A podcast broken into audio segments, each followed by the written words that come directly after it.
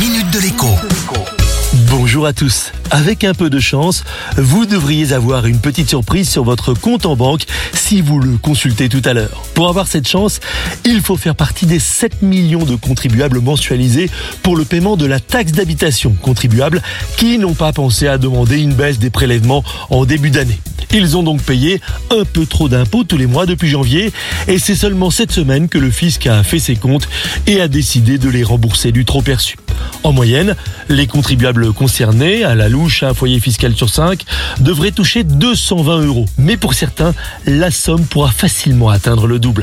Tout cela est bien entendu la conséquence directe de la suppression de la taxe d'habitation pour quatre-vingts pour cent des contribuables. Les vingt pour cent restants, dont les revenus sont supérieurs à un certain montant, devront attendre deux mille vingt-trois pour en être à leur tour exonérés. Attention en revanche, la taxe d'habitation reste exigible pour les résidences secondaires ainsi que pour les maisons de famille. Par ailleurs, la redevance audiovisuelle, qui était jusqu'ici collectée avec la taxe d'habitation, demeure exigible. Il faudra la payer avant le seize novembre prochain. À demain. La Minute de l'Éco avec Jean-Baptiste Giraud sur radioscoop point com et application mobile Radioscoop.